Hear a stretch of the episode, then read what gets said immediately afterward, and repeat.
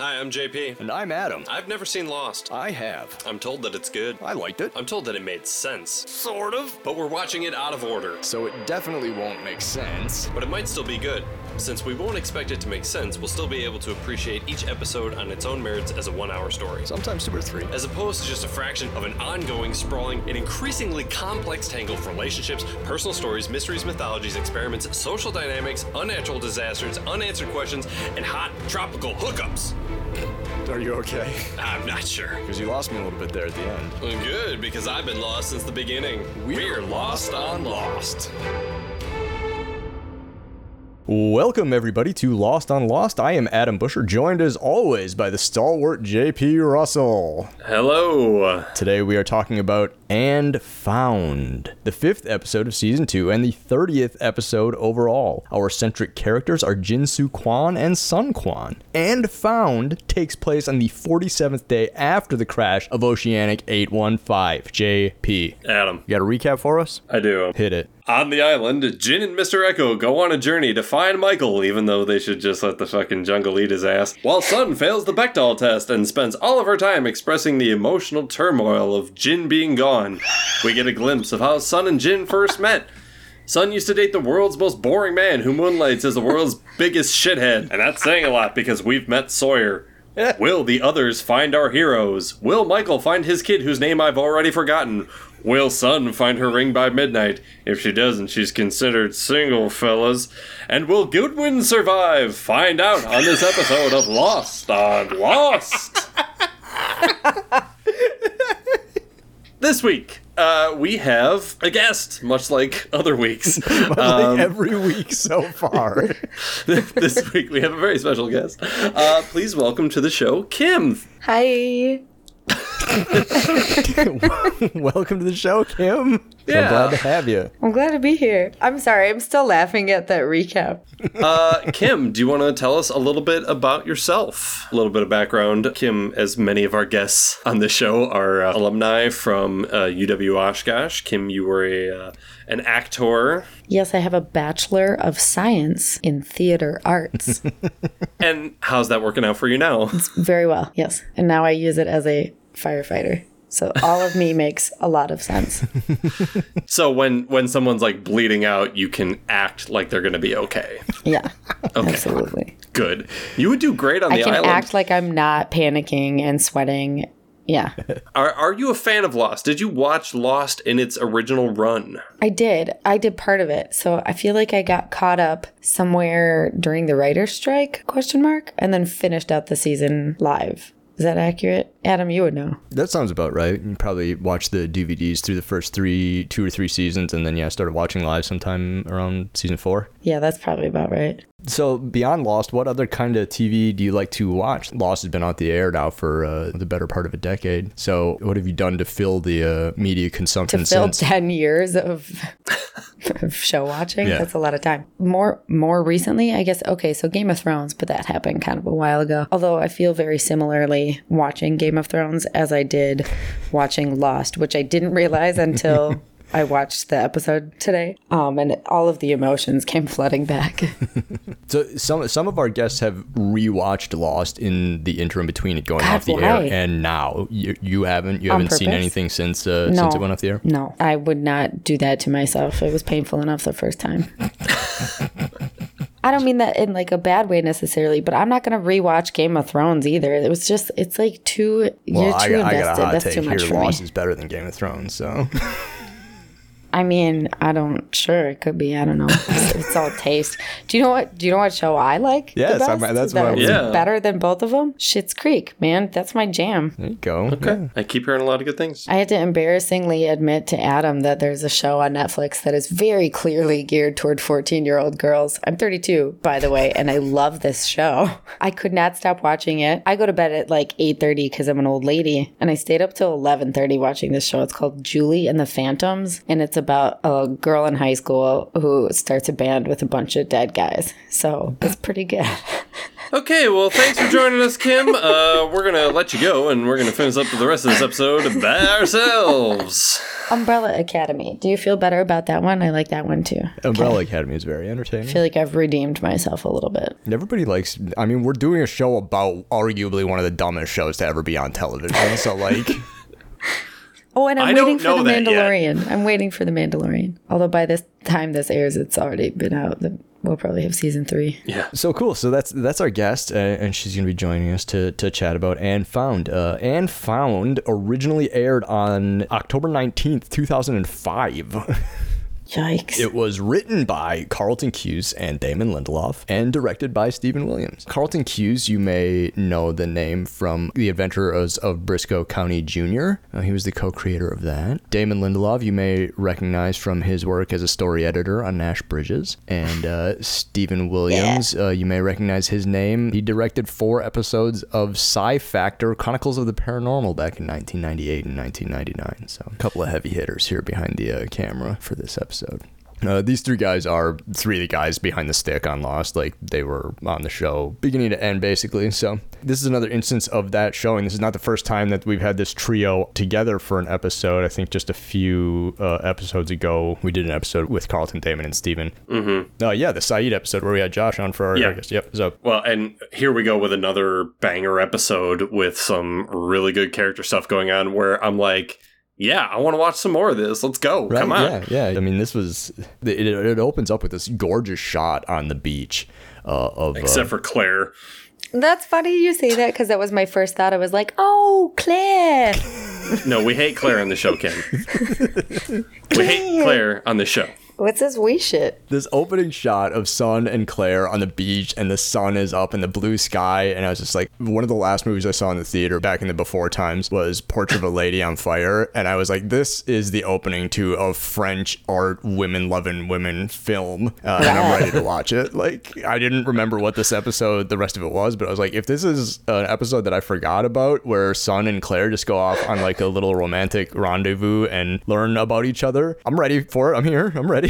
like, the music, the, I mean- it was gorgeous. And I will say, I think Sun is probably the most attractive female on the show. Yeah. Our uh, constant male gaze on Sun has been validated, JP, because we have a woman saying that Sun is Well, attractive and now. okay, but She's also gorgeous. I, I think that they're they're just without a doubt the most attractive couple on the island because Well, yeah. hot I Jin. mean- let me tell you, uh, easy on the eyes. And and like Okay. you mentioned in your recap, the wedding ring is gone. That's the big jumping off point. Is Yeah. uh, Sun Sun's wedding ring is missing, and and uh, I mean that's uh that's a bummer. Like I've never been married. I mean, that's a lot of sand but to I dig feel like through. if I lost my wedding ring, I'd be bummed out.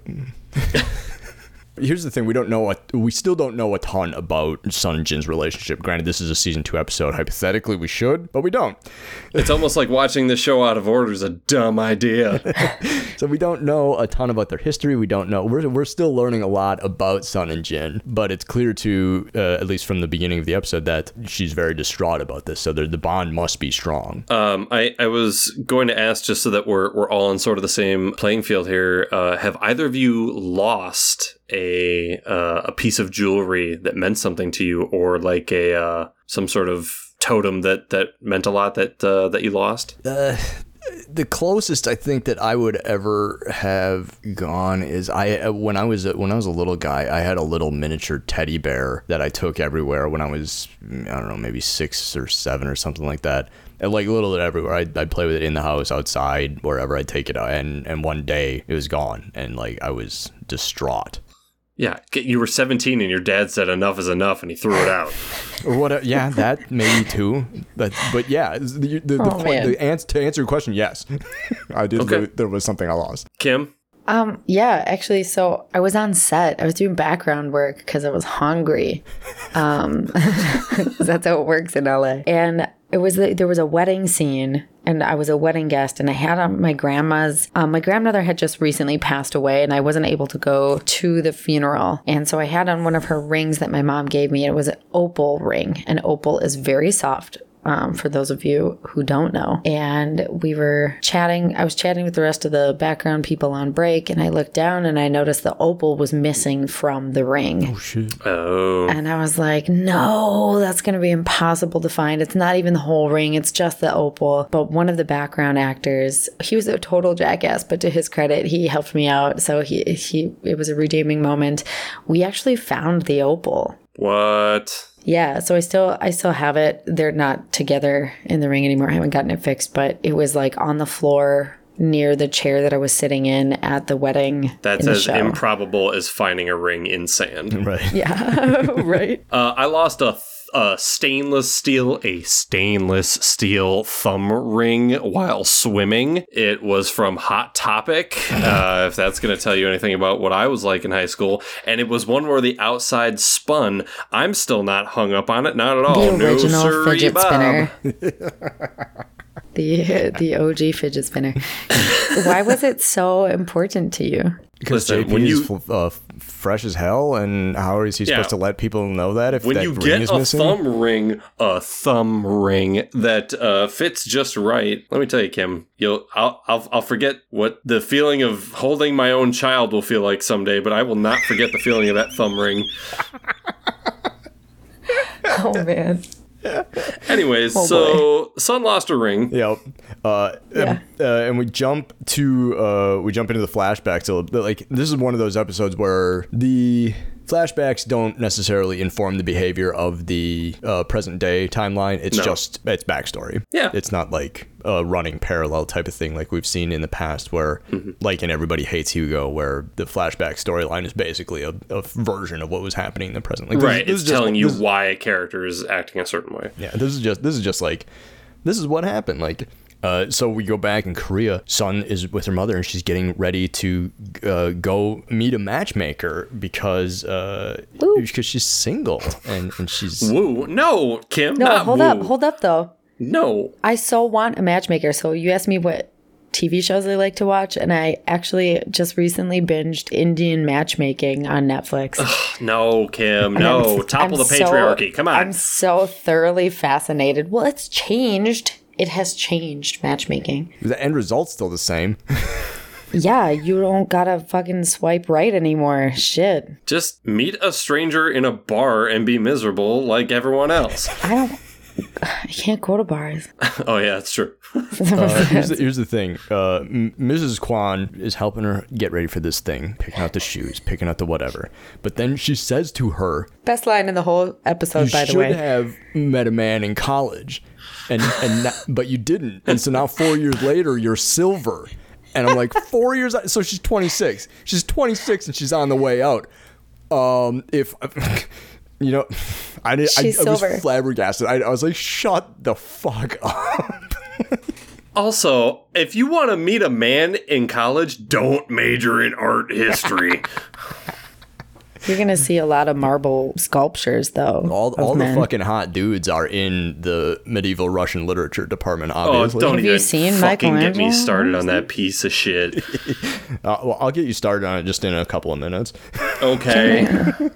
So, okay. She says something about bronze too. Like, dude, okay, what comes after bronze? Because I'm like, what? I mean, as far as the anniversaries go, right? They do the anniversary thing, right? What am I like, candy wrapper? Like, Uh, crushed Doritos.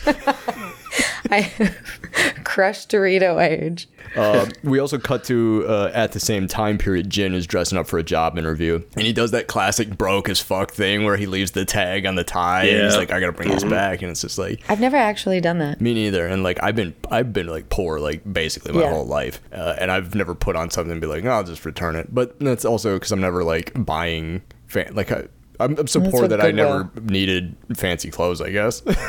it's like I'm not. Hey, don't take that four pack of black Hanes t-shirts out of the bag. I gotta return those to Target tomorrow after I wear one of them. but his little buddy, oh man, I had to look it up because they don't say his name in the. Uh, Tai Su. yeah, Tai Su, his roommate, uh, is reading the Destiny book, and he's just like, "Love will be orange, man," and it's very like a very Zen thing to say and hear. And, Yeah. And Jin's for it, man. Jin is like, I love this. I love this scene because Jin is like really happy-go-lucky at this moment. He's despite the fact that he has humble beginnings compared to like Sun, like he, he still seems pretty happy. Like he's not, you know, he's there's a, an element of sadness there when he talks about, you know, I'm not just a guy from a fishing village anymore or whatever. He, but he's he's, he's like, I'm going out to get a job. I'm gonna I'm gonna work hard. I'm gonna find a lady. Like I got my buddy Tai Su here. Like everything's gravy. And I Yeah, just, it's I like dug even- that. even, even though like you know we we might look down on the idea of like a doorman or something like that as like oh that's not like a highly skilled job but it's it's like it for him it's it's honest work you know i'm not trying to dunk on doorman out there fuck i probably get fired on the first day if, if i were put in charge of that kind of stuff um being polite and knowing people's names and like decorum dude no way It's hard. Uh, yeah. yeah but you know for him it's like no this is this is like a, a big deal for me so like he's he's taking some pride in something that might be trivial to other folks but he's like no this is this is gonna be my thing and you know, it's that's cool Yeah. I'm, oh, can we go back to the fact that she's got a matchmaker and he's got like this destiny book? Where, why do we not have any of? I don't have access to any of this stuff. It's I need to get to there. Korea has an actual culture, whereas America has the television show Lost. I mean, touche. I, I, I really dug that scene. Uh, I don't know you you guys, but um, Yeah. No, that's cute. It, it showed uh, it shows us a couple of different things. Like not that anybody should be using Lost as like a learning tool about cultures of the world or whatever, but like you know you you get to see if you're unaware of like people from different places are brought up differently and have different worlds. Like wh- how Jin and Sun like you know where they came from and what how, how their culture informs their lives, like their you know stances on relationships and roy- loyalty and class and you know Right, all that yeah. so yeah so I, I thought it was pretty cool uh, from there we cut to the tailies i don't think that we've officially learned that I guess we did. It's one of the podcast episodes. We we found out that these that these folks, Ana Lucia, Eko Bernard, they're they're from the tail section of Oceanic 815. I think we covered it in uh, in maybe two for the road a few weeks ago. something like that yeah like We, uh, we talked about it. yeah they were in the pit and uh I don't know, Lucy was being a real jerk. Oh, gee, uh, wh- what do you mean? She was being a jerk. I you could, I could never see her being a jerk because she's always so nice. And Which one is Ana Lucia again? Michelle Rodriguez. Michelle Rodriguez. Oh yeah, you know Michelle Rodriguez. She doesn't play another. That's why I get confused. She doesn't have a character name. She just is Michelle Rodriguez. That's literally the conversation we had in that episode. oh. yeah, the first one that she was in, we were like, fucking Michelle Yeah. Rodriguez playing Michelle I'm like, Rodriguez. How did how did you find your Fast and Furious costume on that airplane? Right?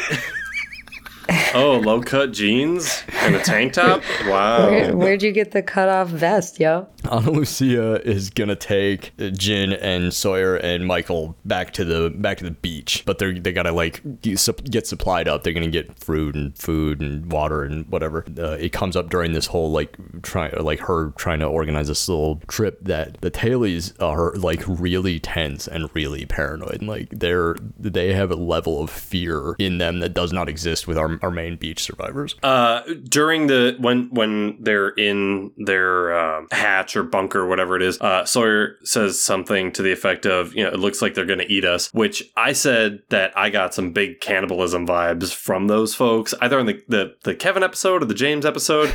Um, so hey, uh, co-host of Trailer Hitch, I'm dunking on both you right now. I'm putting y'all on blast. you need to be more aware of cannibalism vibes.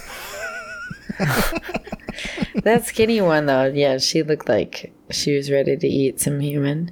It was probably Yeah. it was probably the Kevin episode. Looking back at our old schedule, because he he did uh he did Everybody Hates Hugo, which was chronologically the episode right before this one. Oh yeah, it's been a few weeks since we recorded. so- exactly. We, that's like we've actually JP and I have actually seen the episode that came before this one, just like two months ago. Yeah, whatever. But yeah, no, yeah. Sawyer makes that joke. I think they're gonna eat us, and I, I wanted them to cut back to the tailies and like look at like the tailies are looking at them and just like rubbing their hands together and licking their lips, like Well, eh, They got a big Okay. pot of boiling water in the corner.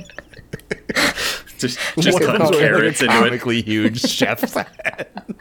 The the thing, okay, so like they're they're having their own little sidebar conversation while the Tailies are having a sidebar conversation. Sawyer waits to get outside when they are standing around everyone to say, "Hey, I think we should we should do a prison break. I'm like, dude, they're standing right, right behind you. there. Didn't want to have this conversation when they were huddled up and you were huddled up. You're just now you're deciding, oh yeah, now I'm gonna talk about the escape plan. Yeah, now that they're right behind me, three feet behind me. I don't know what he thinks he's gonna do either, because he's still shot or Right. stabbed or something. His Something. arm. He's injured. Yeah, he can barely move his left arm. Kim, what would you do uh, to triage that in a jungle situation? To triage it or to treat it? Fucking to, to I, whatever. Yes, either oh. or. Dealer's In a, choice. in a jungle situation and it's Yeah. Sawyer, Yeah. I'd be like, nah, it's all right. Just let him. Just bleed it out. It's fine. I don't know. Everybody's got some alcohol around. How how many people have That been was Jack stabbed and at his this five point? thousand uh, little airplane shooters Yeah, of tequila. get your little get your little tequila out, and I don't know how. It depends how bad it is. I didn't really see what happened. I don't know. He just 'cause already he's, was he's injured shot or beforehand. We don't stabbed know or something. what happened to Oh. him. He's just he's hurt. He's shot or stabbed because Sawyer's uh, sh- shooting and stabbing bait. He's I'm gonna take injured. a bullet from Michelle Rodriguez, and I'm gonna put the gunpowder in the wound, and we're gonna light that shit on fire. oh shit, That's brutal. that's fucking dark, Kim. Damn. Wasn't that in um, Wow. the the Revenant? Is that what it's called? yeah. With the bear? Yeah, that Yeah. shit was dark too, like literally Yeah. and figuratively. yes. Uh, Anyway. So they go out to start getting supplies. Yeah, uh, there's a very quick instance of Ana Lucia continuing to be a cow to anybody she sees. Um, specifically, Jin in the tide pool, where she's like, "There's something we're picking up here." Of Jin can fish like a motherfucker, Yeah, Yeah. you can. and obviously Ana Lucia doesn't know this. Uh, urchin in and if you don't know, now you know, because like he just like he just the net just and he pulls in three red snapper, just like no problem. Okay, but like, how do you not trust a guy who can like barely speak English, but he knows fish, and he's like, uh, uh fish? Yeah. Right, like That's it's the me. one word in English Right. he knows, and you're like, yeah, you're like, nah, dude. Okay, I'm gonna trust him. Right. We we talk about this uh, in some other episodes. They they're doing the thing that I hate with television characters, where there's some sort of danger, there's some sort of information that people need to know, and someone is withholding it for no reason. Yes. Like there's there's the danger of the others, but our our main party members don't understand that. They don't understand the sever- severity of it. They don't understand sort of the rules of like avoiding the the others or whatever the potential threat is, and you know it has to be learned through experience. It's like no, take five minutes before you go outside and explain what's going on. Right, like how much time would be saved by Bernard or Eko or Ana Lucia or any any of them just being like, okay, so here's why we're so tense. Uh, originally there were 90 of us here, uh, and now there's four left. They killed 86 people in the course of two and a half weeks. Like that's why we're afraid. And then Is that then Michael, is that Is what that what happened? no, I don't I don't know what happened, but like they could, God. they could say I that. was like, I don't remember that. Let's say this show gets fucking brutal. Well, I think I think in Everybody Hates Hugo they Well, did we know say there that were at least five. they were t- they w- when they originally right after the crash they Oh, were like yeah, twenty yeah, something yeah, and yeah. four or something like that. So so Yeah. like they obviously lo- but they could they could explain that to them and then Sawyer and Jin and Michael would be like, oh fuck, Oh, okay, okay. yeah yeah yeah. Do you have any extra weapons? We'll help you uh, not get kidnapped. like Michael might be like, "Oh, maybe I won't run off into the fucking woods by myself." yeah, nah, he probably would have anyway, though. fucking probably. Um, I definitely forgot who they were. Like, I forgot they were a thing, and I know I know the answer, but I don't. I still don't remember that. They also, they are them who are called they. wow, that was helpful. Thanks for cleaning that up. Uh, I, I made this note after the fact. I don't know where it fits in the timeline of the show, but there was a. Uh, we cut back to the main beach, and Sun is rifling through her shit looking for her ring, and doc, Oh, yeah. Dr. Wang walks up. He's actually like moderately helpful for like a few like a, like how uh, this little this is this is Jack's only scene in the episode, which is Thank God. fine. Yeah, We've had a lot of Jack heavy episodes recently. Yeah, but he walks in and he's like, well, "When's the last time you saw it, dude?" I fucking hate that. When's the last time you saw it? If I knew that, Wang, I'd have found it by now. Shit. Uh, I just I, I put down as a note for this scene. If only Jack had put as much effort into his marriage that he did uh, trying to hide the loss of his ring from his wife. Right? Oh, I know. I was so sad here. I, I wrote down is is Jack not married to Julie Bowen anymore? No. She she got wise and she left Jack, and now she's uh, married to me in the future or the past. He's he's got plenty of problems. Jack Jack's Yeah. got a lot of problems. Um, well, he, she lost her rings. He lost his sleeves. He's, you know, she should have just been like, "Well, where's the last place you saw your sleeves, there, Doc?" I, so Jack, yeah. Thanks for stopping by, Doc. Um, Jack off. Uh, the flashback, uh, Jin is interviewing to work at the Seoul Gateway Hotel. The, um, th- I feel like I say this a lot, but this guy's a dick to Jin. Um, people are Whoa, dicks to everybody all the time in this show. Um, he, he rips the tag off of his tie and he's just like, yeah, you can have this job, but don't ever let anybody in this hotel that's as broke as you. And Don't do not open the door for people like you. I have that in my notes too. And I was like, yikes! Wow. Yeah, like fu- I it, again. I mean, this just maybe this just speaks to the maturity level of Jin, the character. But if that would me, me, I would be like, uh, actually, I have to go interview at not a dick hotel. Thanks for seeing me. like, Uh, I mean, it, yeah, he could have just done like the Groucho Marx thing and been like, you know, I'd never be the member of a club that would have me as a member. right? You know, just one of those, just kind of like, and then he'd have like a fake cigar and it would like blow up in the guy's mouth or in his face. Uh, and uh, this would be Ash a very different show. desk, too. Yeah, yeah. I made one. Uh, the the backdrop behind the dude's window could not be Is fake as more of a fuck. backdrop. Oh, I was not even paying attention. Now I want to go back and watch it. That's funny. like after I got the gist of it, I was like, okay, this guy is addicted to Jin. Um, and then I just like looked over his shoulder and I was like, man, that's a really shitty backdrop of Seoul's skyline. Also, so when uh, when he's talking to him and he's like, you know, you got the job or whatever. Again, like I'm I'm watching this on streaming, so like you know you don't get the quality that you would if it was on a disc. But like again, the entire shot of Jin just sitting there looking at him in like the close up appeared to me to just straight up be out of focus, and he's not like moving around. He didn't like have to sit into a mark. Just out of focus. Now, could could it have been like a bandwidth thing? Sure, but uh, I, I want somebody who's listening to this podcast to watch that scene and let me know if I'm correct or not. I can't I can't wait till we get a huge like following on this show and somebody mails you like the Blu-ray Lost the complete series. You can start watching on that and be like, oh shit, this whole show Oh. is out of focus. no, I'll find out it's been out of focus. It's, They're it's be been my terrible internet connection this whole time. They're gonna be like, "No, we did that on purpose. We want you to feel as out of focus as Jin does in this scene." Ooh, It's very meta. so yeah, so Jin gets the job. Nice. Spoiler. nice. We go back to the Tailies. Michael and Libby are looking for food. Tailies. Uh, we get a little Oh. bit. What R- uh, really quick before they break up, does Sawyer call Jin Chewy? he does I was. I have that note too. Why does. does he call him Chewy? because in Star Wars, uh, we the audience can understand Han, but we can't understand Chewy. It's a racist uh, or xenophobic nickname, uh, which is Sawyer's forte for a man who can only speak Korean. I thought it was like a um, I mean, like co- it's, a it's, it's- co-pilot kinda well, joke, It's but it's yeah. playfully racist because like he does consider Jin to be his Playfully buddy, but like he has to still be like, hey, you're not like me. it's not great. My my question about that nickname is who is who is Han in this situation? Yeah. If Jin's Chewy, who's Han? Does, does Sawyer think he's Han? Sawyer thinks Because- he is fucking Han. Obviously, Sawyer Yeah. thinks he's Han. He thinks he's a cowboy. Like he thinks he's a space cowboy. Yeah. Does that make the polar bear Greedo?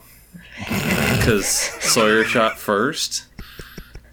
Oh my god, is this all just a fucking Star I Wars forgot allegory? about the polar bears. Did they ever answer the polar bears? all I right. Anyway, love sorry. I just I just had to, to No, clarify you- you that I was right. understanding Um, the yes, really that, bad that Star is, Wars uh, reference. 100% worth bringing up because Okay. yeah so uh, Sawyer Sawyer's racist in this scene In this scene, there's more racism to come. it's good it's a good thing he works out all of his racism on somebody he knows because this then he, he goes face to face with Eko which is probably the first black guy that he's ever seen in his life and he Yeah. restrains himself Nah, from doing he knows anything like terribly over Yeah. oh yeah that's true And Walt. So the second black guy he's ever seen in his whole life. Third, Walt as a kid, I don't know. Yeah. He does some Asian racism, so he doesn't do any uh, black racism, uh, which is I don't know. I don't know. Good Like, because like, as we every- learned, Mr. Eko will fuck you up. That's, I mean, that's true. But like every time, like I, I didn't even put this in my mo- notes. I'm just thinking about it now. Like every time Sawyer does something fucking bigoted, like he, like in every, basically every scene is that, like I think about it, like the show was, you know,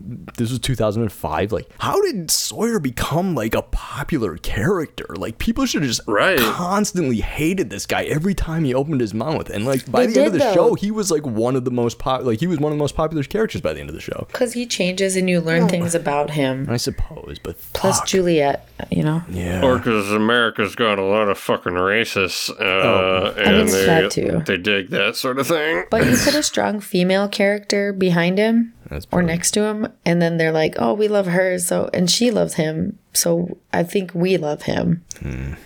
It's confusing as a viewer. Source. sucks. Oh yeah, oh yeah.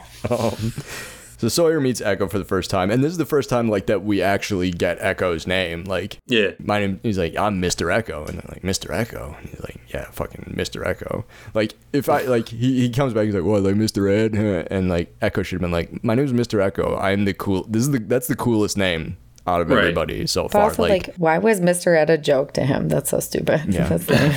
It actually, and JP, this this is a good opportunity for me to apologize for when I made a Mr. Ed joke back in episode two, and you didn't laugh at it.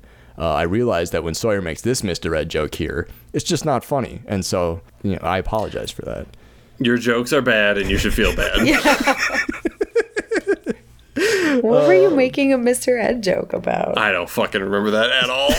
It keeps me up at night. I don't remember the last episode. So. Th- this scene sort of wraps like Libby. Libby, played by Cynthia Watros, who's one of my favorite actresses. She was on the sitcom uh, on Fox called Titus that ran for three seasons. She and Michael are looking for mangoes, and they're like, "Oh, the mangoes are all picked over." But like, she's like, "I know about fear. I I'm worried about they." And you know, and this Yeah. is you know. Uh, we get some more reinforcement of the the they the fe- you know the unnamed fear or whatever. We all know that it's the others, whatever. But then Eko and Michael fucking bails at some point. He just like he cuts away from the two of them collecting mangoes, cuts back to Sawyer uh, being a racist, and then Libby just is like back and is like, "Oh hey, I'm back from not finding mangoes. Uh, Michael's gone." yeah. Like, yeah, it wasn't even important enough to have it happen. Like on screen, they're just like, "Yeah, he's bailed. gone." yeah, The, the uh, jungle swallowed him up. They're like, we don't know how to explain how he gets away from this tiny, Right, imagine- like imagine malnourished scene. female.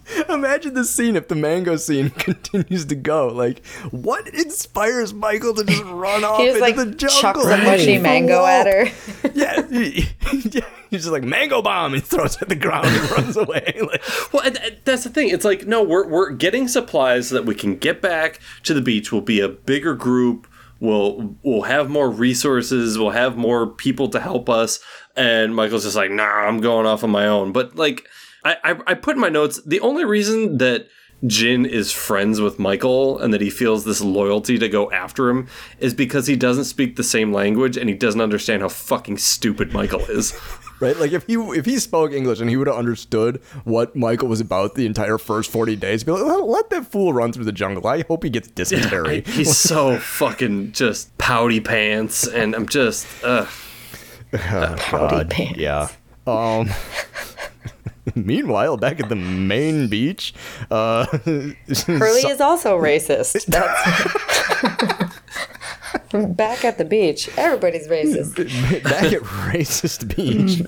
um, yeah, Sun Sun is uh, Sun's working her way through all of our named characters, having a scene with them. Tell like she's slowly disseminating the information that her wedding ring is missing. This is like the lost version of her going and putting flyers on every palm tree. Like lost one wedding ring. Please help me find it before Jin comes back. Oh my We have god. this little scene with Hurley, and Hurley's Yeah. doing his best to help. He thinks Vincent made it, ate it, and so they're watching the dog. He's doing the same thing where he doesn't know, or you, you know, sort of like his interaction with Sayid, like not knowing that he was in the Republican uh, Guard. I- in the Republican Guard, Guards. Like, are you in the good, or are you from the good Korea or the bad Korea? Like, I thought he was gonna ask her about eating dogs. I'm not gonna lie to you. I thought it was going to come up as well I for thought- sure. Yeah. Yeah. I mean, the way the way that the earlier parts of the episode is going, that would have fucking tracked. Like Yeah. they're watching the dog, and I thought, yeah, So I mean, it, deleted scenes. it, it's I don't know. Like Hurley's like sort of like ignorantly like he's, he's his his like latent racism here is not malicious. Uh, no, like, no, he's, not doing it just on purpose. ignorant. Yeah, He, he's yeah. just Right. he's being unaware, which is uh, one would argue nowadays just as bad. But um, it I mean it's hard to be mad at that big dopey face. Like when he tells the story about the dog shitting out all the change, and he just smiles at her. It's like, what are you eight? Like, Yeah. I. It was pretty funny. I mean, it's, it, it's so he's a good dude. He he, he means well. Did you go to the Olympics? He's, he's just pulling. He's just like, I need any, I need any facts that I know like Korea, about Korea, Korea. Korea, Let me see. Yeah. Seoul. Okay, I know Seoul. Okay. Oh, Oh, god. man. Uh, yeah. So that that scene goes by, and so we flash back to Korea. Sun meets the matchmaker, and we get another instance of the uh, show not actually introducing. Uh, like we, we need when when we meet when when when we meet a new character, we need to know their name as the audience. They should be like the matchmaker should be like, oh hi Sun, uh, here's your date, the guy. Like we don't find Yeah. out the guy's name till the end of It's the episode. It's Mr. Lee, and here's the It's thing. irrelevant. I mean, it. The, I, Is I- it?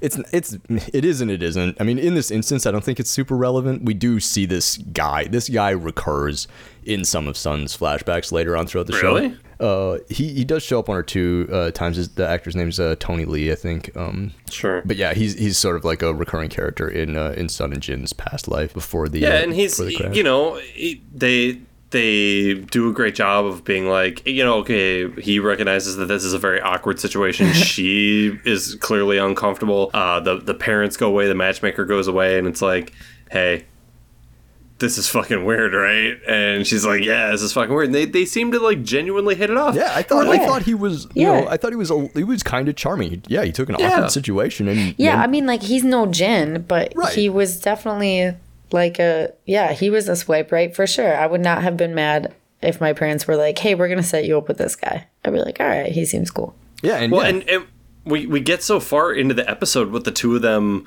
like, you know, they they go out on a date and stuff like that, and I'm like, where the fuck does Jin come in on this? Like, we we only got like ten minutes left in this episode. Where does my man's come in? Where's the man? He go get her. Well, we know where he is at right now. We cut back to the tailies, and Eko and Jin are out out looking for Michael. They they decided uh, Jin decided in the previous scene to go. Eko uh, was like, "I'm gonna help because I'm fucking bad as hell." Hell yeah! And uh, so Jin's out there looking for Mike, and he gets gored by a boar. Okay, Game of Thrones here. I totally forgot that like Jin is fine, but I saw the like board fine and instantly. or fine. Yes, both. like he survives, but he's fine. yeah, yeah, yeah.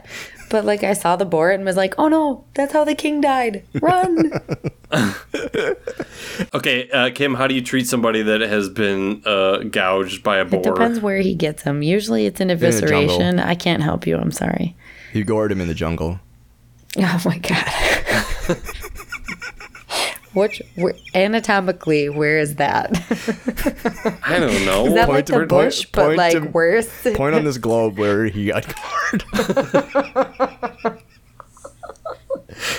um, some, somebody wasn't fine though. Jin rolled, tumble, takes a tumble down the hill and finds a guy impaled on a wooden spike. Oh yeah, man, my, my main man Goodwin. Fucking Eko. one.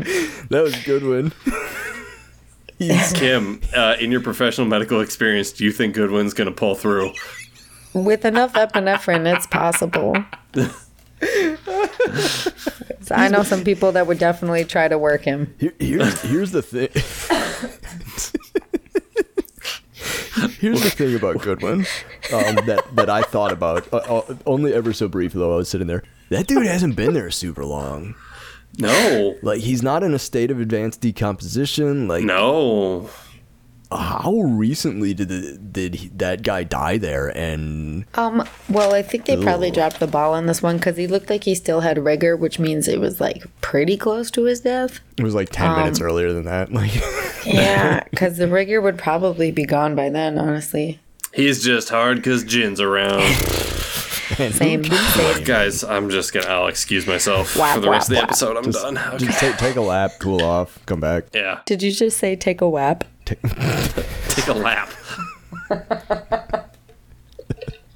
Uh, we, You're welcome. we cut back to the beach. Um, it, it- it's it's breakdown time for Sun. She can't. She's she's had enough. She she's uh, talked to Doctor Dickhead. She talked to Hurley. She looked around. She's at her wits end, and she loses it. She tears up the garden, and this is a a, a moment that we haven't seen much. We haven't seen Sun in this state much at all. Like she's normally very cool, very collected. She's pretty much about her business, and but this is a this is a moment where she's laid bare and vulnerable, and um, it's a little a little frustrating that she takes it out on the garden because like she's letting her emotions get the better of her uh, her contributions to the survival of the. But I mean, it's a TV show, It's so fine. whatever. She can put them back in. But, that's the they're thing. not It's- out for it's- that long. Like I, I like it because it does it. I, I just like it because it's it's a scene where we we're getting some vulnerability. We we see a, a moment of vulnerability from Sun, which is just more depth to this person. She's just not the she's just not the strong female standing behind Jin. You know, she she's a whole person. She has you know she's allowed to be vulnerable and be broken up when something important to her goes wrong. And in typical fashion, when someone's broken down, when somebody's hit rock bottom, when somebody has had enough on this goddamn island, who is there to pick up the pieces? Who is there to be the light, the North Star? Who is there to hold this goddamn group of people together? My sweet baby boy, John Locke. I saw his face and was like, "Oh, I hate you." You shut up. I love John Locke more than I love certain family members. But seeing okay, but just seeing that episode again, I was like, "Oh, he he's not that bad. Why did I hate him?" because this is another instance in which this is on- this is JL's only scene, and he he's he does not overstay his welcome. He comes in, uh, he, he Bad day. yeah, he just he drops it. He, he he he comes in, he comforts her. He does he does a good thing here. He comes in, he sees that Sun's obviously having a hard time, and he he he lends an ear, and he he has a little bit of wisdom. He he opens up himself, you know, um, what his motivations are. I, I wasn't concerned what his motivations were, you know, when he sat down to do like what is he trying to machine here? What is he trying to do? He's like I, I believed in this moment that he was just like he wanted to make sure that Sun was okay, and so and so like Totally. he sits down they have a little discussion about he he's got these you know latent anger issues in his past and he's not angry anymore and, and he he comes through with this little thing he says I used to get angry all the time. Frustrated too. So you're not frustrated anymore? I'm not lost anymore. How did you do that? Same way anything lost gets found. I stopped looking. I want to flip the table at that comment. oh my god, I I hate when people say that. It's almost as bad as Dr. What's His Nuts saying, "Well, where was the last place you looked for it? You'll find it when you stop looking." No, Well- that is the opposite of how you find something. No, because like I I think about like from what we've seen from John Locke, like he he seems to thrive in this environment. He seems to feel more comfortable. I I feel like there's obviously something a little bit more nefarious behind that that we on this podcast haven't learned about, mm-hmm. but. I- In terms of just what we've seen, this is like someone who's always dreamed of like going to Alaska, now lives on the frontier and is like, well, I was never going to do that in my normal life, but now I'm stuck here and, and oh God, I think this is the type of environment I belong in, you mm-hmm. know? Sure. I don't know. I'm just making up excuses because I love my bald ass man. No, that's fine. I just, I mean, like, I, and I get it too, like, when you stop looking. But I mean, like, that's okay. Just take that with a grain of salt. You can't do that for everything. no I, I think no obvi- I think it's like it's horseshit when you're trying to find your keys it, it's a cliche but like I, even cliches can be profound at sometimes and in this Sure, moment I sure. I bought it yeah. Sure. Oh, for sure. For sure. I think it might be because of what JP said. Is like out of everybody on the island, mo- most people's lives are markedly worse now Yeah. being on the island than they were Right. previously. As we're learning through flashbacks and stuff like that, we haven't learned anything about John. We haven't had a flashback with John yet. We don't know what is happening with him, but like. Yeah, he's thriving, and so it seems like he might be the only person on the island whose life has taken a turn for the better having crashed on it, and we don't know why, we don't know Yeah. how, and it, Yeah. it may be nefarious. We don't know, but like to for him to come up to Sun and say that to her, I I thought it was earnest, and so I was I was I was okay with it. I mean, I would probably, of all of the people on the island, I would probably believe most of the things that come out of his mouth, or believe the things that come out of his mouth the most, I should say. Like, he just, he, I don't know if it's the way he presents himself when he says it, He's got dad energy. He's got some mega dad energy. for sure. Dressed like dad, he looked like a dad. He's probably a dad. He's got forty five kids. I don't know. we flash back to Korea. This son of a bitch. Oh my Dude, fucking god. Okay, and yeah, Yeah. like this is this is the fucking moment. This is where my my handwritten notes. Uh, Oh, I am in all caps. yeah, I didn't realize writing. that I did. Like, I didn't realize that I did that when I write. Like, I I started. I switched to all capital letters as I was taking notes. Like, I do that when I type. I didn't realize I did it when I write, and Yeah. I did. Yeah. Lee rocks up to the fucking hotel in some car. I, th- I think it was a, a, a Mercedes, just like a you know some high end sports car. Jumps out of the thing. He's all happy go lucky, and uh, he meets Jin. Jin's working the door. He pulls out. He's, uh, you know, Jin's doing the work. He comes up. He opens the door for him. He opens the door for him again, and then Lee takes the. He's like, "Yeah, "Give me the flower. I have a date." And we're like, "Okay." He's going in there. He's probably like, "Is this the moment where fucking Lee's gonna walk in and ask Sun to marry him?" Because he Right. seems fucking jazzed. He seems pumped Yeah. to be here, ready to go. He takes the boutonniere. He goes in. Jin stands outside of the door and just smiles like an idiot. And I love him. Also, where was his boss to see that moment? Come on, man. That's going above and right. beyond. Oh. Yeah. Lee goes. Truth. We, we cut into the dining room. Lee is telling Sun a story about a time he was naked. It is a cheap, obvious flirting tactic. It's so, Yep. like so. No, it's like, oh, and here's a time where my butt was out. you Is won't that a see flirt? it. Wait, hold up. Is that a flirting tactic? Is this a thing? Kim, if a man Yeah. ever tells you a story about a time that he was accidentally naked somewhere, he's flirting with you. That's Yeah. hilarious and awful. Is this like pre nudes?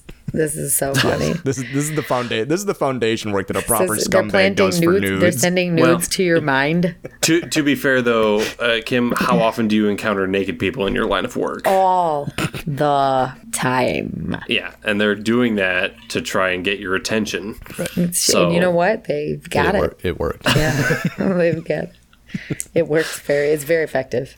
Okay. It is effective because he he like I, as the audience, we're sitting She's here like, watching Lee ha, ha, tell the story, and yeah, she's digging it. She's like, "Oh, this is such a funny story." I'd like to see you in a towel. Oh. Yeah, uh, and he just he, he's laying it on so thick, and then he's like, "We should keep seeing each other," and she's like, "Hell yes, let's keep seeing each other. You're a Right, fine." and, and in this moment, I'm like, where the fuck does Jin come in in this episode? Well, and then it was like, well, the flower is kind of orange. Like I don't know. What, and, but then, but then here it comes, just like a fucking hammer to all of my like whatever goodwill this man had created. He he's like, yes, we should keep seeing each other because I want my mom to stop paying attention to me. So in six months, I can run away to America and marry some other woman. I've been So using you beard? this whole time, and I.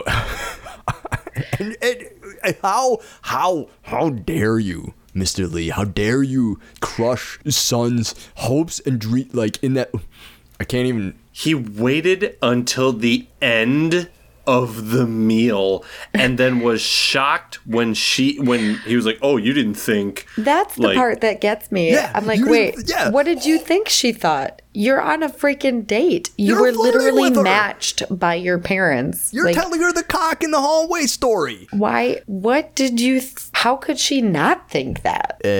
exactly e So he's like making the he's making the victim exactly the yeah he's blaming the victim. That's the worst. I hate Uh, that guy. re- really quick, what what are everyone's exact notes for this section? I'm curious. That's that. That's my uh, my final note on this scene is uh, in all caps. After laying it on so so thick, he crushes her. Fuck you, Lee. Took- it took up half a page on this uh, on this on my notebook. That's how big I wrote it. I don't it. have any notes because I I remembered it so well, and I was like, oh, I don't need any talking points for this. We'll just go on a riff because I'm I hate that Yeah, guy. the bottom half of one sheet of paper is just written "dick move during dessert?" question mark and fuck you. No, no dessert. She can't Right. have dessert now because she's like, she's well, emotionally distraught. Like Well, she no, thought wait, she was dude. You gonna know have what? I'd have fucking been like. I think it's time for you to leave and uh, bring me the chocolate cake. This is on him. Yeah. Bye. Yeah. Exactly. Are we splitting the check? I don't fucking think so. Do But Yeah. not fucking think so. Sure, sure. Get the fuck. outta anyways, here. Now they're all fucking lathered up from that. Fuck man. I- goddamn angry. that pissed me off so much. Like I didn't realize how much like That's what dating is, man. See, I guess the matchmaker isn't even as good as I don't want one anymore. yeah. Th- th- Nobody- ain't nobody could see that coming. Indian Matchmaker talked you into it, and now three seconds with Mr. Lee in the Seoul Gateway Hotel talked you out of it. Yep. Right out. Now I want that book, Jim. Fuck. Yeah, get just get the just get the Destiny book from uh, from Taisu. Yeah, I'll just Everything will be rent it at the library. Apparently, you need a ruler to use it. Is what I was uh, what I was. Any straight edge will work. we cut back to the island. Eko and Jin are still palling together. They find Michael's tracks, and Eko says some spooky shit here. He's just like, "They don't leave tracks." it's like, what? Do they not have I mean- feet? Are yeah, they don't make noise. Yeah. But the music, man, the music when he says Yeah. all that stuff, I was like, oh, oh Overall, the music is really good in this episode. Yeah. Uh, not to skip ahead, but the music when Sun is having the flashback, and then it cuts to her in present day on the island, Mm-hmm. and it cuts to to Jin, and uh, it's just it's a lot of really good music in this episode. Very emotional. I think you could probably say that the one consistent thing throughout the entirety of Lost was probably the music. Michael Giacchino did all the music for the show, and I mean, the guys, the guy knows what he's doing, man. Yeah, super good. So Eko spooks him out, and they, they have to duck into a bush, and and a, a, a pack of others comes wandering past. Yeah. if they're so good, how did they not see him in the bush? They're, they're doing the same thing that Carl Weathers and Bill Duke are doing in Predator when he's like, out there in them trees, I see you. Fuck, dude. Predator's such a good movie. Um, Uh, this whole scene is really spooky. The music, the, the setup, oh my god, it is. and then it's and super then, yeah, creepy. the- Just the shot of their their POV out through, and then it just sits there for seconds on end, nothing, and then that first foot comes into frame, and it's like, ooh, like I got, I literally Oh, got it's chills. silent. Yeah. I was waiting to hear the dump truck backing up noise, aka the smoke monster. Oh. you don't know you don't remember that? No, no, no. It has a very specific like their beep is different than other um, heavy machinery, and there is one, or maybe it's the snowplow. There's a weird rattle in the snowplow. There's there's too. one very like, and I remember being in our apartment in Oshkosh when the this stuff was all airing, and the I, it must have been the snowplow made the exact same noise, and I was like, oh god, it's the smoke here. monster. so I was waiting for the smoke monster to show up. Uh, we flash back to uh, more Jin stuff. Jin is like more good Jin. at everything he does, like fishing, giving thumbs up, speaking Korean. Um, Not dying from boars. yeah, just like taking uh, charges from bars like a champ. Yeah. and, and he's killing work working the door. Like he's out here and just like smiling. Uh, but then he he's a good dude, and this is gonna be the thing that gets that bites him. He, he you know, nice guys finish last and all that. He, there's a there's a a, a poor looking dude and his kid gonna have an accident. He begs Jin to let him in, and Jin's like, "Yeah, okay, go on in, make it quick." And then the the, the broke dad and son walk right past his boss, like. Right. Like, I get this is a TV show, but fuck off. Right. You got so much time to just stand there and watch the doorman 24 7. Yeah. With like, what? Were you just waiting You've for got nothing better up? to do? This guy, this guy, this dude who runs the hotel, he just he gets on his fucking guy. case right away. He just he berates him, he humiliates him, and then he uses the universal uh, "I'm a shitty guy" phrase. he, he says, "You people," Yeah. Uh, and I was just like, "Oh well." Just in case the audience at home didn't hate this guy, uh, let's make sure we put a snap on that. Sawyer would love him. Oh yeah, they'd be fucking pals for sure. Uh, but then Jin gives gets an opportunity to tell him to fuck himself very politely. But not before he like asks Jin to go in and cut him off midstream and like drag him out. drag this The- pissing here's the best the- part too. Like as as someone who worked in hospitality, okay, you don't see someone outside of Disney who's like, "Yo, I would rather have that little kid pissing in the parking lot in front of everybody to see than just like let him in and go to the bathroom where nobody can see. Mm-hmm. Like, wouldn't you rather have him in the bathroom going to the bathroom than peeing on your front steps? Because that's what he says. Well, he can go piss in the gutter for all I care. And I'm like, yeah, but the gutter is in front of your hotel. Apparently, the Seoul Gateway Hotel is not the happiest place on earth. No, that little kid had mischief in his eyes. He's in there taking an upper decker. Yeah. He's he's he's Pee in in there the to tank. ruin that hotel. He's up in the penthouse ordering pizza, just like in Home Alone 2. Like, Nah, this is living. uh, Jin, Jin just like, thanks for the opportunity, sir. And he takes off the hat Yep. and the gloves, Yeah. but walks away still wearing the jacket. yeah. You better keep Is that that. just his now? It's be- it's it's like the it's the icing on the cake of that little the fuck you tort that he's handing this uh, this guy. So yeah, I'm quitting in front of you because you're a dick, and I'm keeping your dorky ass jacket. I'm gonna go start a My Chemical Romance cover band. Oh Jesus! Uh, we come back to the beach. Um, ca- oh god. So like, Sun's not done telling everybody that the wedding. was missing. like we haven't we haven't worked. Through, we still have 19 scenes. Oh, we have to God. do Kate. We got to do Charlie. We got to do Sayid. We got to do. Uh, it's Kate's turn. okay, but like Skip to the end. So, Yeah, I so mean- Kate sh- Kate shows up, and instantly I'm like, ugh, it's a Meg scene. and like, okay, at the okay, serious question though, did they find their luggage? There was a bunch of yeah, luggage in the middle of it. section. Yeah. So they, I mean, just throwing this out there, she packed that. Like, what the? What are you wearing, Kate? Who are you? Who wears that? what?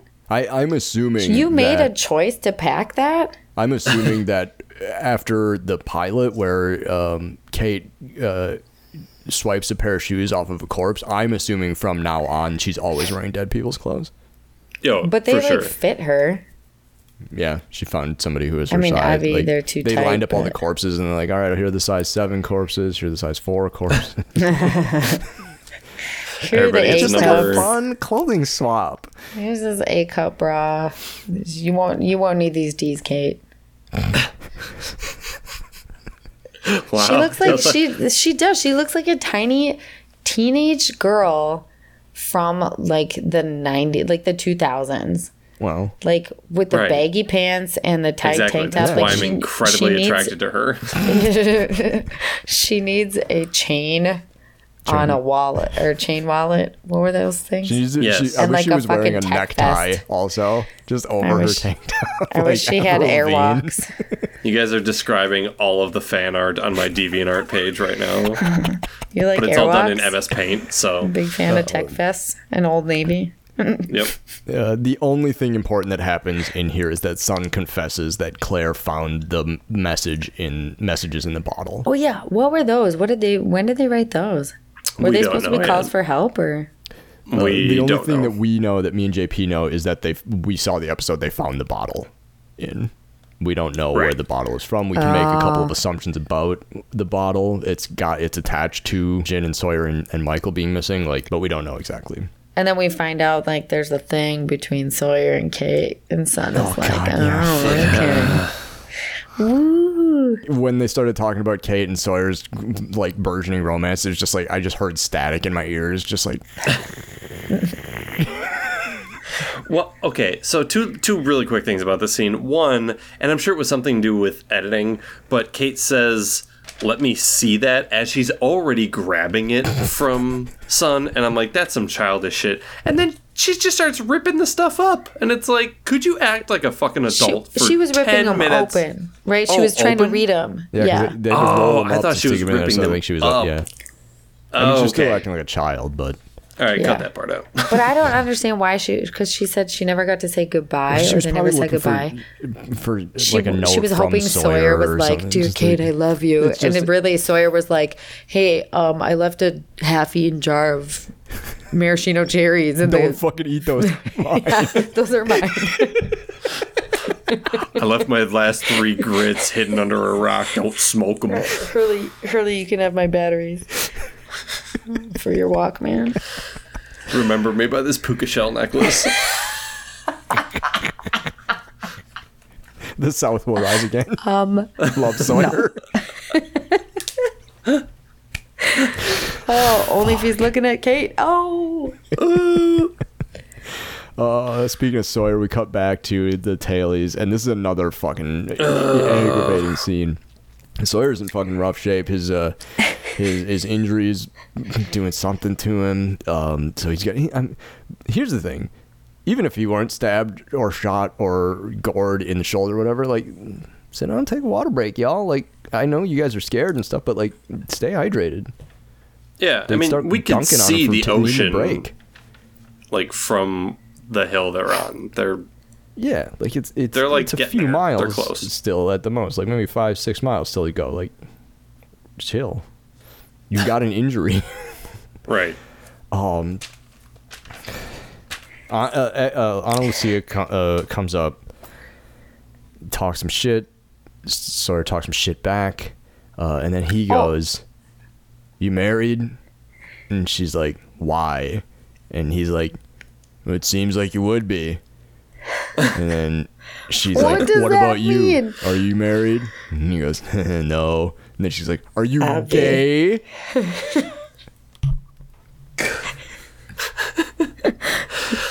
But I So don't know what's worse though. Like the are you gay question or the fact that It's the, oh, she the didn't say, first "Are question gay?" you It's- ask is it's just the- are you married? Oh, it's because he's just trying to have sex with every female. That's his only but that's not conquest on this fucking island. That was like the first thing that Mr. Eko said to Jin too. I know that Jin is wearing a ring, but like why why is this the first question? We are on an island.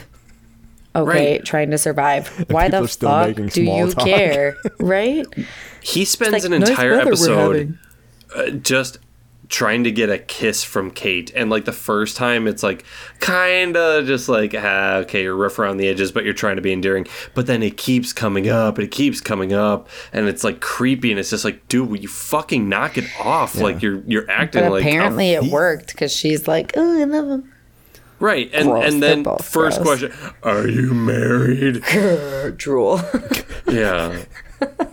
And I was like, this can't get any worse. And then she's like, you gay? And I'm like, oh, Yeah. it just got fucking worse. yeah. And, yeah. and, and look who look who took a, a bad thing and make it worse. Uh, Sawyer made a bad thing, and fucking Michelle Rodriguez made it worse. Jesus They're made for each other.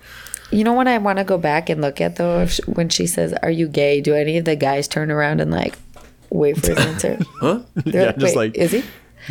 We haven't found one of those Well, yet. I think the only dude with him now is Bernard, because Eko's off Yeah. in the woods, I think so. and and we know Bernard Oh, that is the old married. guy? Yeah, Yeah. yeah, just because you're married don't mean that's nothing. true. That's fair. I mean, That's Especially, he's- like, look at how old- he was could old, be bi, right? He could be polyamorous. He could be, you know, he could just be looking for a good time. Any of that. Yeah. We don't know anything about Bernard. I'll try anything 14 times.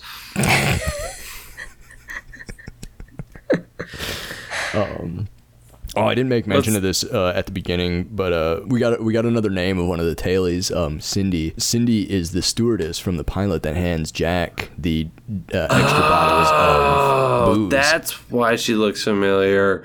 Which one is Cindy? Uh, she's the the brunette with the short hair, not the blonde who is Libby, Oh, the and one- not the uh, not Michelle Rodriguez, who you Wow, would probably thanks. recognize from Fast and the There's a hot second where she was just staring at the sun. She's had a she's had a bit of a rough She's a go. little fried. Yeah, she Yeah. went off with who did she go off with to go? Cindy.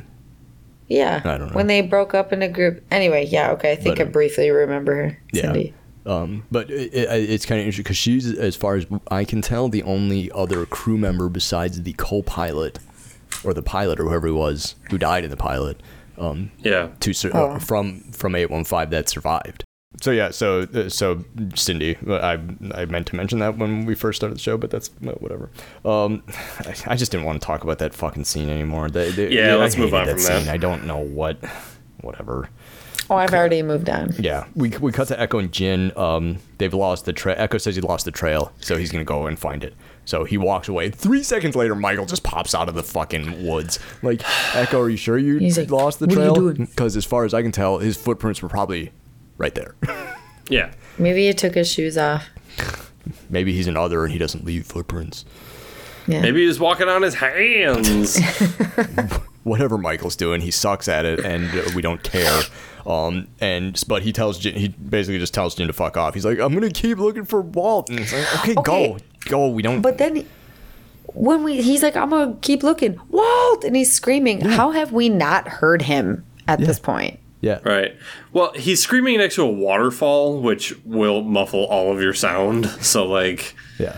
Yeah. Which which leads to my question. As next we found question. out in the quiet place. What is Michael's searching strategy? Every time we've seen him ever looking for Walt, whether it's on the main beach, whether it's here, whether Walt's uh, just wandered away to play backgammon, or whether he's legit been kidnapped, his strategy is always to wander 10 feet away from the nearest person and just start screaming Walt's name. Is that it? That's Is that the, I mean, is that the is that the searching strategy? Because whenever I can't find someone's house, that's what I do. I usually just go on the sidewalk and just start screaming their name. Uh, it has a pretty high success rate. So I feel like well, I mean, he maybe learned something to it. he learned everything he knows from his dog because that's what they they just like go outside and they're like, hey, hey, hey, anybody, have you seen anything? Yeah. And why doesn't he take the dog? I feel like you just be like, hey, The dog probably Vincent, hates him smell too. this. I mean, I hate him. JP hates him. We all hate him. The dog probably hates him. Do you think Walt is like, Yep. shoo, I'm not probably- buying Walt that guy ran away 'cause, anymore? I mean, we, we already saw in a couple of episodes, Walt fucking hates him. Like, Yeah. He's like, these people, they look way better than that guy. you know, we come back to the beach. There was a revelation in the previous scene. Um, the bottle. They cut back to the bottle. She's Kate's flipping out and digging through this thing and acting like a kid, like JP said. Then they spot the the, the ring in the sand. Um, so the, the the great mystery of Sun's wedding ring missing has been solved. For those of you listening to the show that uh, or watching the show with us, if you didn't realize that that's where her wedding ring was, like ten minutes into the episode, um, here's the answer. I mean, I didn't, but that's because I didn't see the episode beforehand. That's fair. Can we address the fact that it takes her three years to shove that fucking ring back on her finger? How in the hell did it fall off in the first I, place? I didn't write that down, but I did notice that she seemed to be struggling to put it on. I was like, "De- you definitely would have known. Uh, so the so the the present day story is over. We flash back one more time. Jin is walking on the uh, riverside. He's he's lost his My Chemical Romance jacket. Um, he's lost his tie. He's out here and he's uh, he's he's perving the dish. He sees a woman in orange walking toward him, and he's like, "What up?" And he turns to stare at her and ogle her, and then he pounds into Sun. Hold And on. For Did- all you did who were you- asking, where did he come? Where where is Jin gonna come in in this story? He wasn't just like, oh, that girl fine. It was the dress. I'm, I It mean, uh, was the yeah, it's the dress. orange. It's the fact that his orange is what's drawing Yeah. his eye. No, I'm not saying that he's being a big perv. I'm just making a. I mean, probably that too. Yeah, they they have this this like really genuine moment. My question is is like, how does that spark a relationship? Because like you know, I I, I desperately want to know more because like their their relationship up until this point in the in the podcast, especially in, in like the pilot, it's mm-hmm. so tense between them, and there's mm-hmm. so, so much like you know male female relationships Yeah. and and even you know at least from what Jin was saying to his roommate buddy like he doesn't you know he says you got to take care of a woman but like ah what does he know about that you know? And she seems to be like well you know I'm, I'm gonna entertain this matchmaker thing but like I don't necessarily believe this in my heart of hearts you know Right. sort of these like pre-established gender role things. And they they have a very genuine you know it wasn't like a pre-arranged marriage or something like that. They, they met on the street It's and, a, and it's a, something it's a meet happens. cute. It's your classic meet cute. They bump into each other and like they're instantly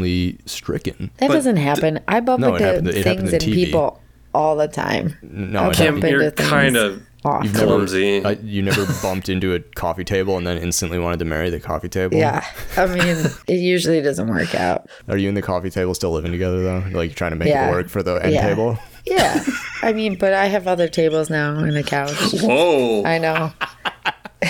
a polytableist all right Yeah. Oh man, so that's it. That's uh, that's and found. Do you guys have anything else you want to hit on it before we get to the uh, end of the episode segments? No, I just, like I said, I just I'm I'm so like this episode made me want to watch more of Sun and Jin. It makes me want to watch more of their relationship and their dynamic. Yeah, dynamic, and I'm they're the I'm, best.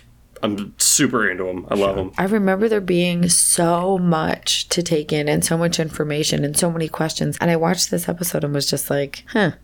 Like there's there's so much going on, so many cuts. Like I feel like nothing happens in this episode. I- I mean, yeah, like I feel like the more times an episode cuts from flashback to location to flat, like all that, the more times it does that, the more pages I take up in my notebook. And I took up, I took five pages of notes in this episode because Yeah, I we, took a were, lot we of were cutting from flashback to tailies to flashback to beach to beach to tailies, and then the tailies split up, so we were like three different tailie locations, the beach, the and so yeah, like And they this- get back together, and then they split up again. and- Yeah, yeah. this is the So- worst book ever. So let's uh let's do it then. Let's do the end of the episode. Yeah. Did we like it? Uh, did we like and found? Uh, Was this a good episode? What do you think, Kim? Eh, it's an okay episode. I I like it solely for the fact that it is Jin and Sun centric. I like learning about them. We could if we made a whole like show just on their relationship and how it develops and how they got here, I'd watch that. Yeah. For sure. Uh, Adam, did you like it? Uh, yes, to a point.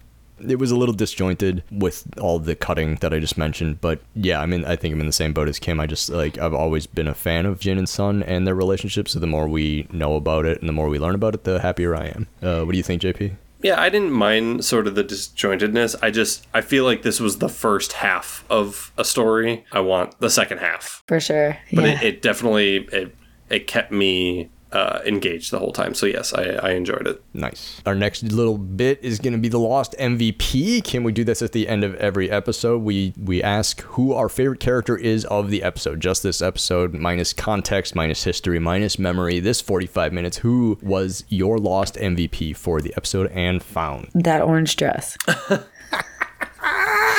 Winner. Yeah, All right. she was working that thing. No, without the orange dress, there's no there is no Sun and Jin. That's true. That's 100% true. Not bad. Uh, Adam MVP. Uh, I gotta go with this. This is actually this is a, a tandem. I'm going with the Eko and Jin team up. It's so good. Just give me the the Colossus and Wolverine Cannonball special vibes from them the entire time. Like I would love to. There are two shows I would love to watch. I would love to watch a romantic comedy television show starring Sun and Jin, and I would like to watch an action adventure comedy with Eko and Jin. Solving Totally. crimes uh, in, in Seoul sure. and like just like flying around. bringing down the It's cartel. like Exactly. way better than Rush Hour. Oh, but so like good. seriously they they had like because you get the you get the idea that like Eko that english isn't his first language Mm-hmm. and like the the little bit of dialogue that they have back and forth and jin is still very early into learning english Mm-hmm. but they're still able to have a pretty decent conversation because Eko's like taking the time to not just yell at him and say, I don't speak Korean. right? You know, Eko's like, the one person who doesn't do that. Oh, you don't understand my language? Let me try it louder. like he Yeah. uses, he, he speaks with his hands, and he, he he latches onto the things that Jin says and builds off of those. Like he actually listens. Yeah. So yeah, I, uh, that that's that's me. Eko and Jin, the team up there. Uh, JP, Yeah. what about you? What's your MVP? oh, Goodwin for sure. I knew you were gonna say that. I knew it.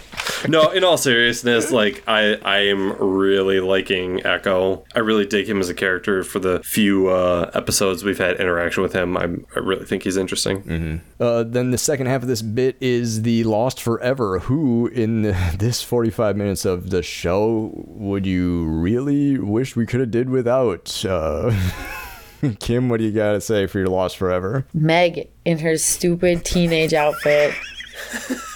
Bottle robbing, message stealer, Kate. Get out of here. Purple tank top. Uh, Adam, Lost Forever. Ana Lucia for continued uh, shitty behavior uh, and also, uh, yet again, fuck the police. She's so mean. She never, like, we have yet Just- to have a moment of re- redeeming qualities from Ana Lucia. Um, right, even in like her Even in her episode, I know episode, we exactly. she's still just unbearable. Yeah, and a fucking murderer. Yeah. Whatever. Oh yeah. Wait, what? Oh man. You'll have to uh, make sure to It's check out back. the podcast episode that ha- will have aired f- two months ago. um, yeah, fuck on, Lucia. Uh, JP, what do you say? Easily Taisu. Um, listen, I What? I- Wait, hot take alert! Hot take alert! Listen, if, if for one reason and one reason only, first of all, I prefer indirect light in my house. Like, I understand some people want direct light. His idea of direct light was to have a lamp with no shade on it. Listen, you can have a fixture that has an exposed bulb or has a wire cage around it. I understand, like, faux, uh, mo- you know, industrial, whatever. But to just have a fucking lamp with no lampshade is just goddamn tacky. Try again. Maybe he Dude, wasn't his- going for faux industrial and maybe going for real broke. I was just gonna say his roommate has a tag on his tie. Okay, They can't Don't afford a fucking pretty lampshade. sure they don't Put have this- a lampshade. No, you don't get to put this on Jin. No, it's Tai Su's No, fault. I'm just saying they can't afford a lampshade. Taisu. God. Uh, burning questions. Uh, Lost is famous for uh, asking questions and not necessarily answering them. Uh, Kim, did you have a question that was raised in this episode that didn't get answered that you hope does get answered sometime in the future? No, they didn't. They didn't really raise a whole lot, except like who are they, right? Obviously, but that's I'm sure that's been brought up before. But so knowing that they have that we have encountered they before, we we didn't really encounter anything new in this episode that I was like, wait, what? Sure. Except maybe like, how was their first date? Like, where did where did he take Yeah. her? What was it like? How did how did running into her get him her number? Right. Mm-hmm. That's what I'm saying. Yeah. Yeah. How does how does their relationship spark from there, and then how does it get to be a very sort of like domineering? Oh, you know, they get it gets dark, man. I remember that much. It gets dark. No Yeah. doubt. I had one. Just I want to. I want to know more about Goodwin. I know we will find out more about it uh, and him. But Oh, that, yeah. was, that was my question. Like who who is Goodwin and his role in the others or the, the them, the they, whatever. Uh, JP, do you have one? uh, when are they gonna kill off Michael? Because I'm done with him. Because I'm finished with him. Fucking I don't done. remember. He'll be around. He's gonna. Damn it. He's gonna be fucking around for a while. Hate Fine. that Uh, guy. Kim, thank you so much for being on the show tonight. Yes, thank you. It's an absolute pleasure to have you. We'd love to have you back sometime in the future. Maybe we'll bring you back for another Jin and Sun episode, or maybe uh, Woo woo. maybe something else will Juliet. spark your interest. And we'll, but we'd love to have you back. Oh heck yeah! Now I gotta watch more because I saw the title screen pop up and it was like, oh I'm just so filled with nostalgia. yeah. Uh, uh, you, the audience at home, are trying to be lost with us. Please check out our next episode. We will be talking about season one, episode eight, Confidence Man. Ooh, who's that one about? It- That is a Sawyer centric episode. Ah, son of a bitch. So if you if you liked our brief exploration of Sawyer's racism in this episode, I'm sure we will probably get Stay tuned. yeah, we'll, we'll probably just talk about it some more in our next episode. Stand by. All right. Uh, well, thank you for listening to this episode of Lost on Lost. I'm Adam. I'm JP. Do you have any idea what's going on on the show? Nope. Me neither. Lost on Lost is produced and edited by Adam Butcher and JP Russell. Recorded on location in Milwaukee, Wisconsin, and Los Angeles, California. Our show is hosted at Podbean. Find us there or wherever you find your podcasts. Thanks to Danny Schmitz of Lost in a Name for our theme music, Lostpedia and the community of contributors there. random.org for creating the watch order, Check out our Facebook page, Lost on Lost, or find us on Twitter and Instagram at Lost on Lost One. Don't follow those jerks at Lost on Lost 2. You can also email us at wearelostonlost at gmail.com. If you like what we're getting into here, buy us a coffee at ko-fi.com slash we are lost on lost. That's ko-fi.com slash we are lost on lost.